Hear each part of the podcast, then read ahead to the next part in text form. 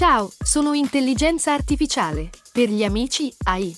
Cecilia Zagarrigo mi ha invitato a confrontarmi con Astro Victor, Like Italians e tanti altri famosi divulgatori. Gli ruberò il lavoro? Scopritelo ascoltando Intelligenza Reale.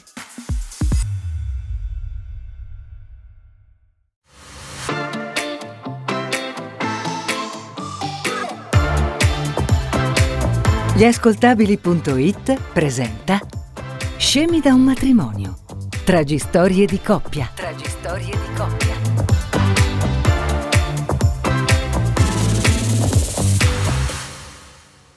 O energia del Signore, o Signore infinitamente affascinante, o beneficiario supremo, per favore impegnami al tuo servizio.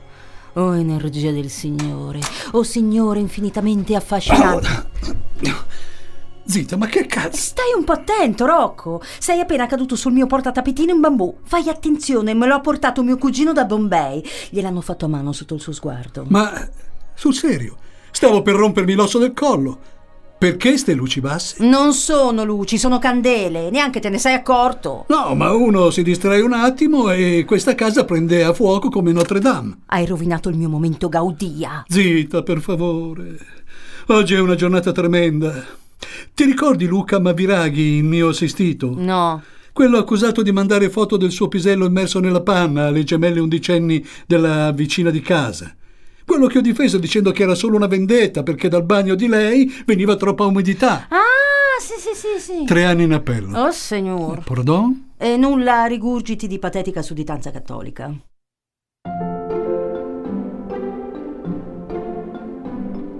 Si amano Zita e Rocco, si amano da tanti, tantissimi anni. Tutto è iniziato nel periodo dell'università. Erano gli anni accesi delle contestazioni giovanili, del grande fermento universitario. Si sono incontrati per la prima volta a un comizio a pugni chiusi e da allora non si sono più staccati. Anche se sotto il profilo etico le loro vite hanno preso strade diverse Rocco si è laureato in giurisprudenza, è diventato un penalista inquadrato, rigoroso, anche davanti a casi di morale discutibile, insomma, un professionista serio, anche bacchettone sotto certi aspetti. Uno di quelli che dormono con il pigiama di lana anche ad agosto inoltrato. Ecco. Zita invece è uno spirito libero. Ha lasciato l'università.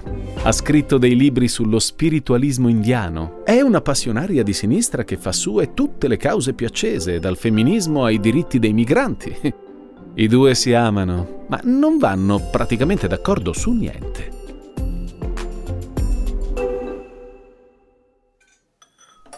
Zita, io mi fermo qui. In che senso? Ti sta per venire un altro infarto? No, mi fermo qui significa che non mangio più. Va bene, non mangiare più. Ma che fai? Sei matta? Ti tolgo il piatto. Hai detto che ti fermi qui, no?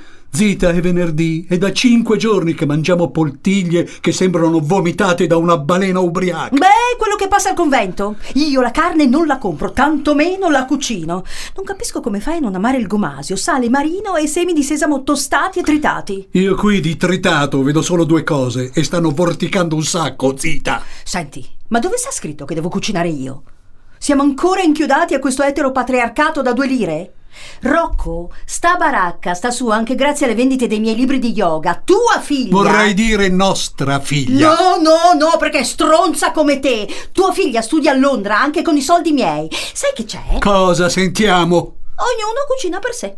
Così andrai avanti a Kinder Bueno fino a quando non ti scoppierà il fegato.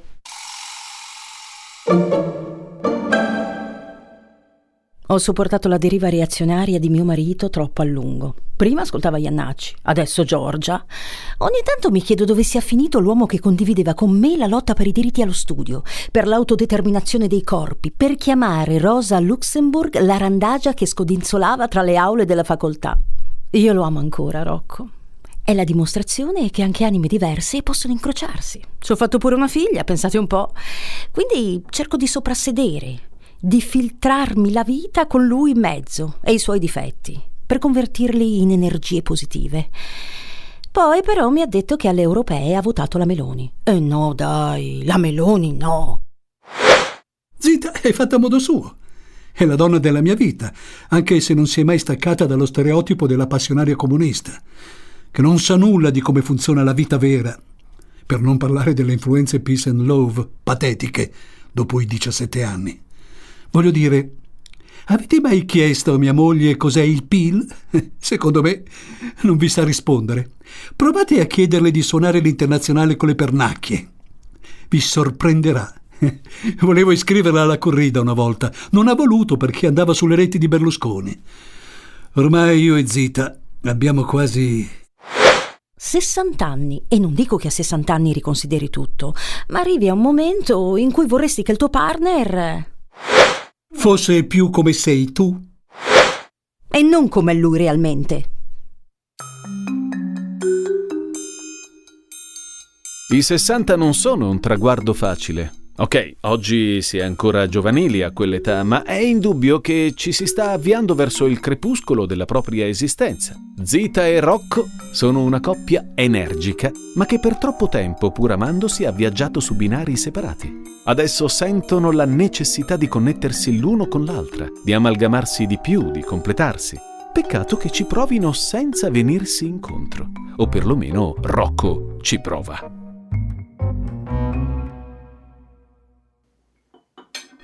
Lasagne con ragù di soia. Le ho preparate io.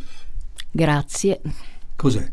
Eh, Non ti vanno bene? No, no, no, amore, vanno bene. È solo che sto nel periodo del digiuno lunare. Non so se voglio sapere di che cosa si tratta. Rocco, non devi sottovalutare l'influsso della luna sul nostro pianeta. Noi siamo parte della natura e... E niente, Zita. Fai finta che non abbia preparato nulla. Fai finta che questo ragù non sia di soia, ma proveniente da qualche animale scannato. Facciamo che tutto torna come prima.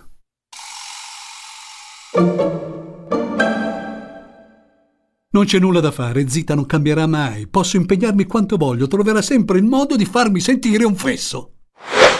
Ok, ho esagerato. Ma non è colpa mia se per cucinare Rocco ha scelto il periodo di digiuno lunare. Lo aspetto per settimane. Sono un uomo anziano, quasi anziano. Per quanto tempo ancora devo sopportare tutto questo?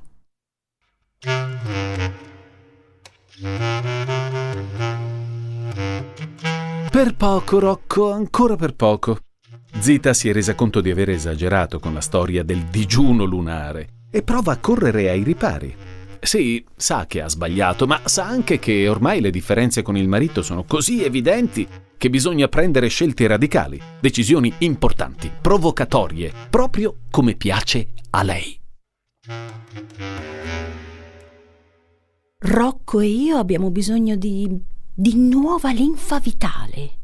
Non posso lasciarmi intimidire dal blocco che ci ha investiti.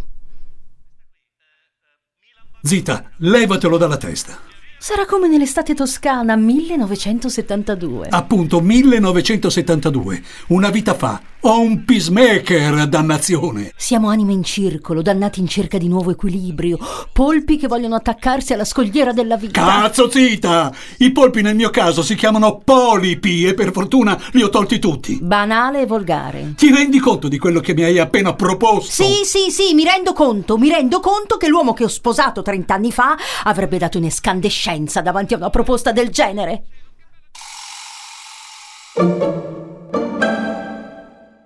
Rocco è sempre così pesante. Gli ho semplicemente detto che per avere più brio avremo bisogno di, un- di uno stimolo importante. E allora ho pensato a cosa potrebbe stimolare lui. E mi è subito venuto in mente un'altra donna. Una specie di concubina, una che venga qui ogni tanto e faccia sesso con noi due. Non so da quanto tempo è che non facciamo l'amore io e Rocco. Ma eh, ormai lì sotto abbiamo le ragnatele, tutti e due, eh? Cioè, vi rendete conto? Zita ha usato il termine concubina. Cioè vorrebbe che pagassimo una puttana, perché di questo si tratta, affinché mi riaccenda dal punto di vista sessuale. Ma esattamente mia moglie, ora che abbiamo quasi 60 anni. Dove vuole che andiamo a parare? E soprattutto, dove sono finiti lo stile, la dignità?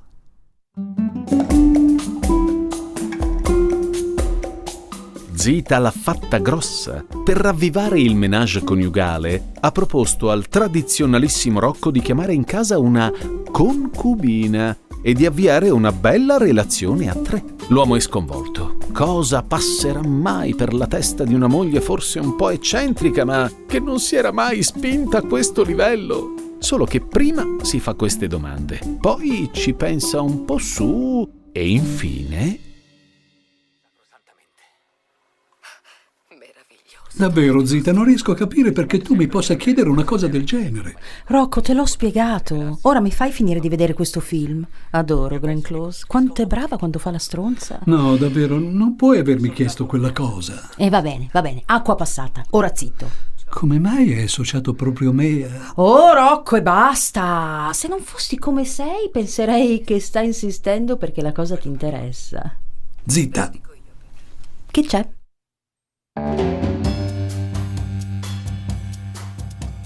La curiosità nel nostro Rocco ha preso il sopravvento.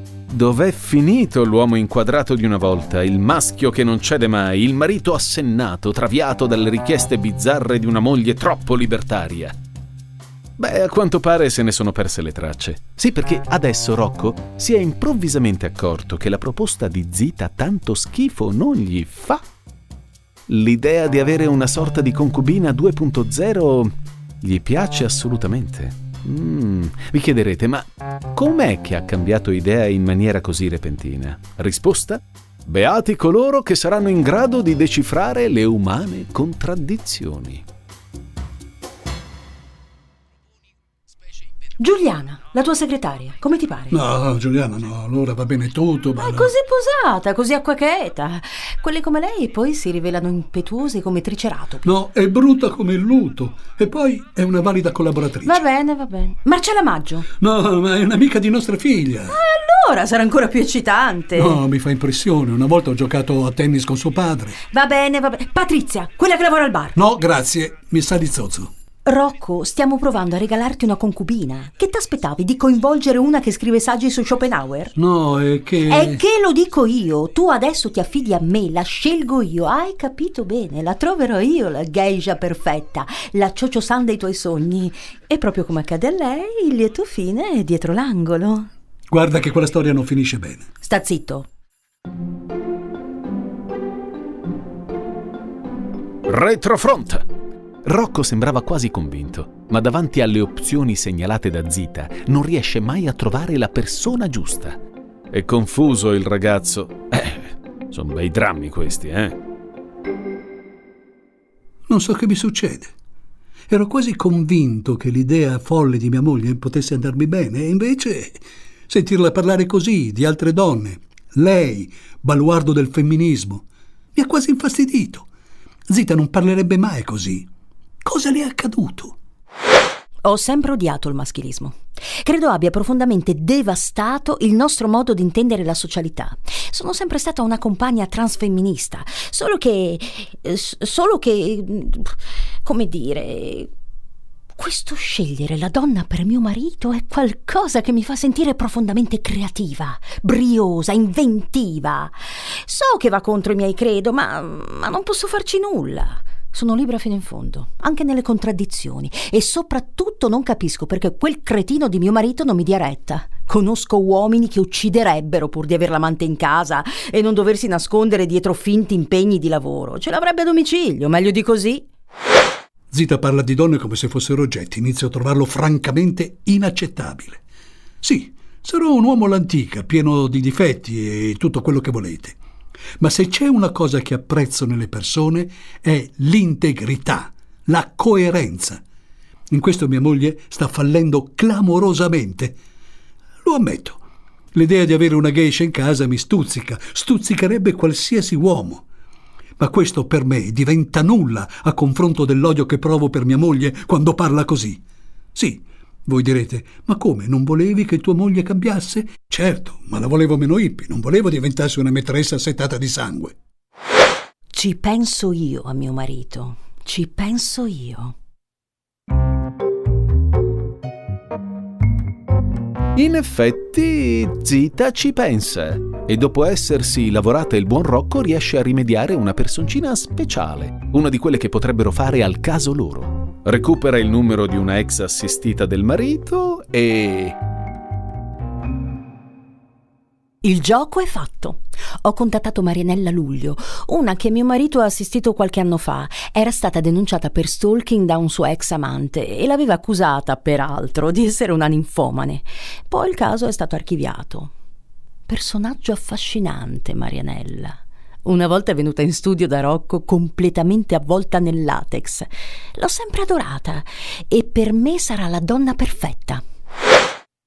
Marianella mi ha sempre messo tanta paura. Fuma come una ciminiera, sta spesso in silenzio. È una di quelle che ti sbrana con gli occhi. Al suo ex amante aveva scritto in un impeto di furia che se avesse scoperto storie con altre donne, gli avrebbe preso i genitali e ci avrebbe fatto una treccia. Sono un po' preoccupato di mettermela in casa. Lei ha subito detto di sì. Mi ha confessato di aver sempre sognato di farsi il suo avvocato. Sarà come andare a letto con Perry Mason. Mi ha scritto su WhatsApp. È forte. Una donna vera.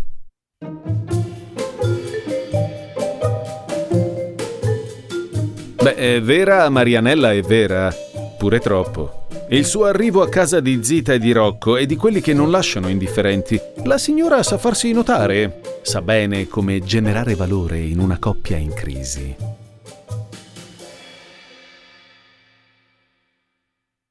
Ciao Marinella, tesoro, ciao, grazie di tutto.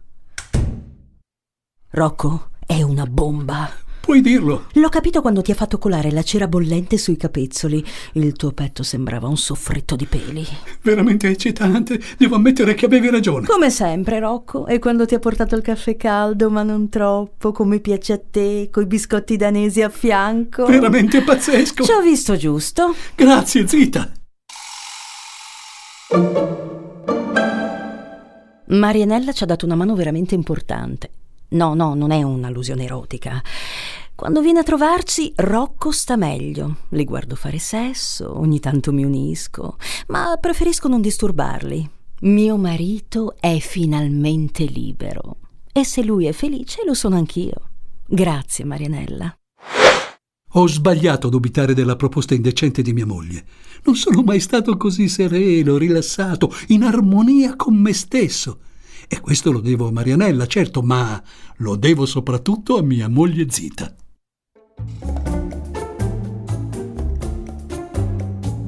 Occhio però, non è tutto oro quello che luccica. Zita e Rocco, per quanto possano sembrare più rilassati, sono sempre Zita e Rocco. Certe cose, anche quando sembrano diventare altro, non cambiano mai.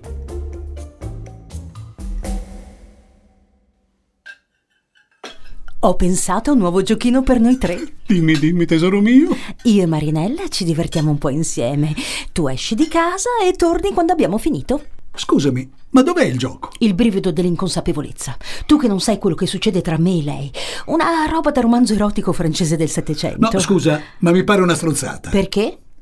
Beh, perché io non sono coinvolto. Il tuo corpo non è coinvolto, la tua mente sì. Non me ne frega un tubo della mente, io voglio essere parte attiva. Ecco, lo sapevo. Il solito binarismo pisello-cervello del maschio alfa, totalmente incapace di esercitare l'immaginazione. Certo, io devo esercitare l'immaginazione, tu invece puoi farti Marianella. Ma non è detto che faremo sesso. Non sapresti mai, dovresti impegnarti a... Io voglio solo impegnarmi a godere. Ah, ti pareva, è quello il problema. Tutto come al solito deve ruotare attorno ai piaceri del maschio. Beh, caro mio, non è per questo che viene Marianella, viene per entrambi. Viene perché tu sei incapace di mantenere normale il nostro rapporto. No, viene perché è l'unica persona che può darci un po' di energia per andare avanti. Le coppie normali, quando sono in crisi, vanno in campagna o affittano un pedalò, non portano una mignotta in casa. Primo, non mi pare che la cosa ti abbia fatto schifo. E secondo, Marianella non è una mignotta.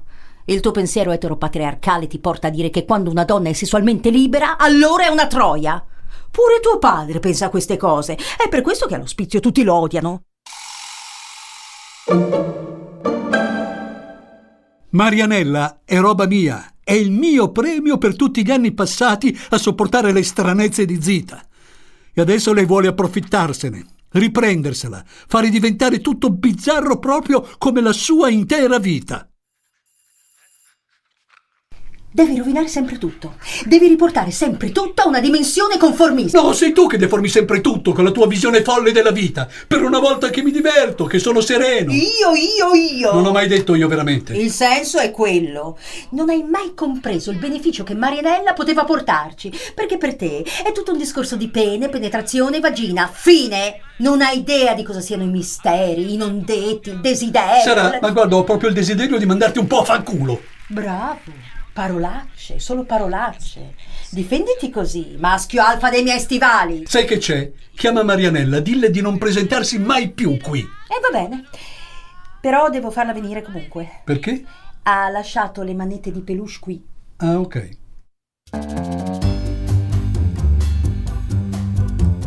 Lo dicevamo poco fa, tutto cambia per restare sempre uguale.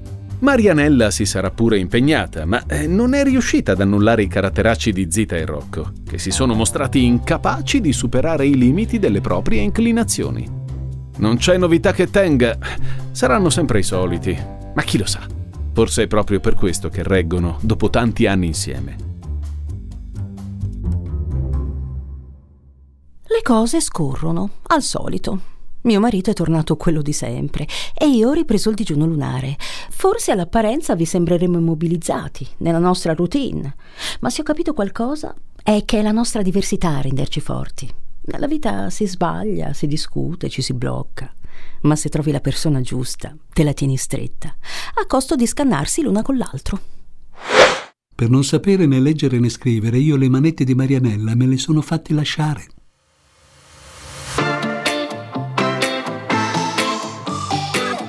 Scemi da un matrimonio. Tragistorie di coppia. La voce narrante è di Giacomo Zito. I protagonisti dell'episodio sono Alberto Mancioppi e Stefania Pepe. Scemi da un matrimonio è una serie ideata e scritta da Giuseppe Paternò Raddusa. Un'esclusiva gliascoltabili.it.